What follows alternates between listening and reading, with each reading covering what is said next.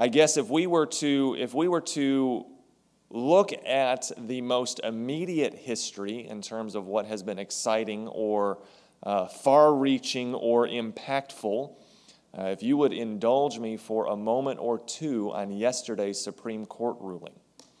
Uh, it was a little over a month ago, I believe six weeks ago, uh, when I did a sermon on my thoughts regarding the leaked version of the Supreme Court ruling in Dobbs, not, not Dobbs, but, but Planned Parenthood. Um, I'm getting my cases mixed up. It's the, it's the Alabama law um, with the woman's health clinic there. In other words, it was, uh, it was an abortion related case that because of what Alabama was doing with their law, it necessarily brought Roe v. Wade right up to the forefront at the Supreme Court.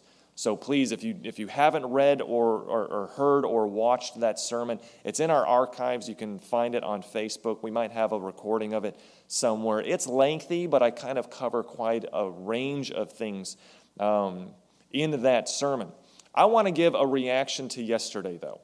So I, I do hope that you'll indulge me for, again, just for a moment. Because, because the ruling came pretty much as expected. It was a 6 3 ruling by the Supreme Court to overturn Roe versus Wade. Uh, that landmark 1973 Supreme Court ruling that, from a federal level, legalized abortion. Up until that point, it had been decided at the state level. Yesterday's ruling don't believe the lies you will hear. It doesn't outlaw it, it just puts it back to the states. In a nutshell, the ruling basically said we, the Supreme Court, don't believe that we, the Supreme Court, should make this decision, that the legislature, that the people in the states should be making decisions on this issue. That was essentially the ruling. Uh, that it shouldn't be a Supreme Court decision, it should be a state level. That, that was basically it. You're going to hear a lot of other commentary to distract to inflame the emotions, to get people riled up on all the sides. It's not going to be just one. Um, but in a nutshell, it just goes back to the states. And so you can pay attention to how states move. Uh, there will be some states that, that, in fact, some yesterday, immediately outlawed abortion. Immediately, just like that. Other states are going to, and they've already voiced this, they're going to expand it uh, companies are going to offer financial support for ladies seeking that kind of service, etc. So it, there's going to be some movement in the coming uh, months and years as far as how the states and the people react and respond. I want to give a biblical Christian answer to it or reaction to it, if you will. I am thankful that now more babies will be born. I am thankful that now we won't be coming close to 1 million aborted babies annually. I am grateful for that. I am especially thankful that now in some communities, like the underprivileged and so on, we won't just be aborting a baby because of burdens, because we look at now human life as a financial rock that gets placed on our lives and holds us down. We now will see human life as something to be protected and valued and supported.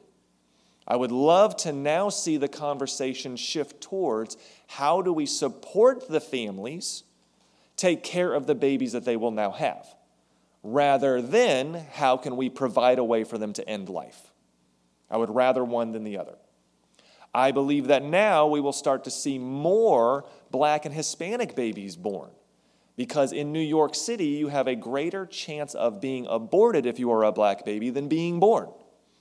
To me, that's a tragedy. I would love to see more humans alive. I think that's good for our society. I know that it's a sensitive issue. And I know that in today's day and age, it is tough to find a family that has not had that topic or that immediate impact be real in their discussion or real with the members of their family or real with their friends and so on.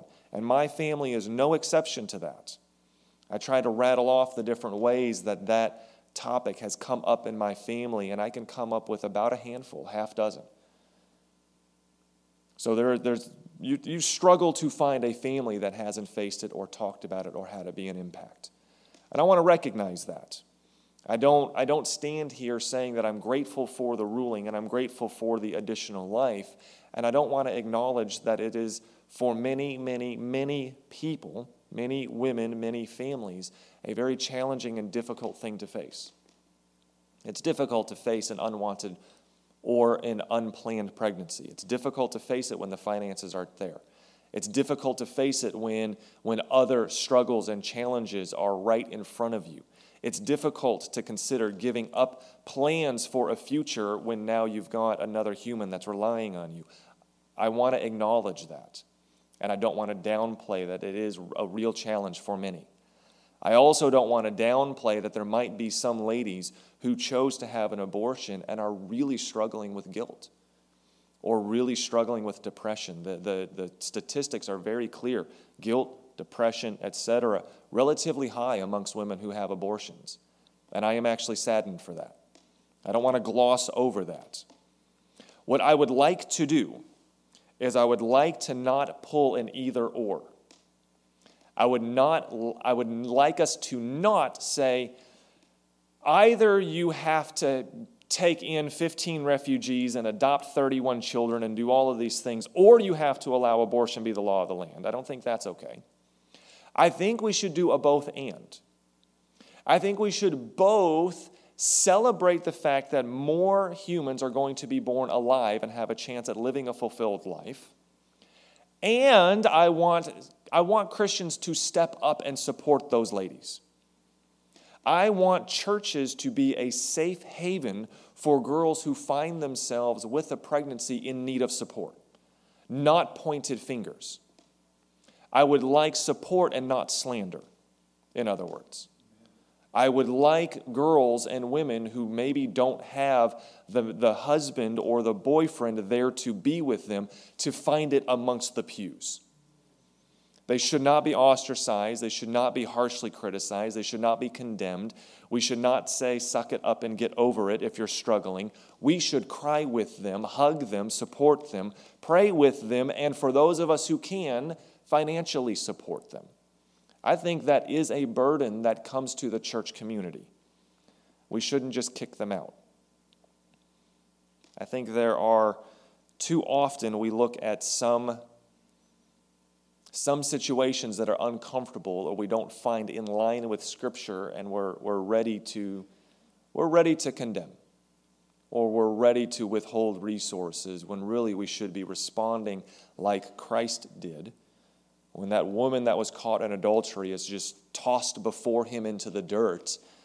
And before he spoke to her, he made sure no one else kept pointing fingers at her.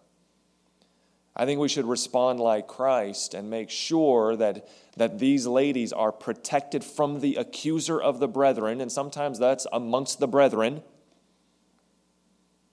But then we turn to the ladies and we support them and we help set them back up on their feet with a loving encouragement go and sin no more, and we're right here beside you.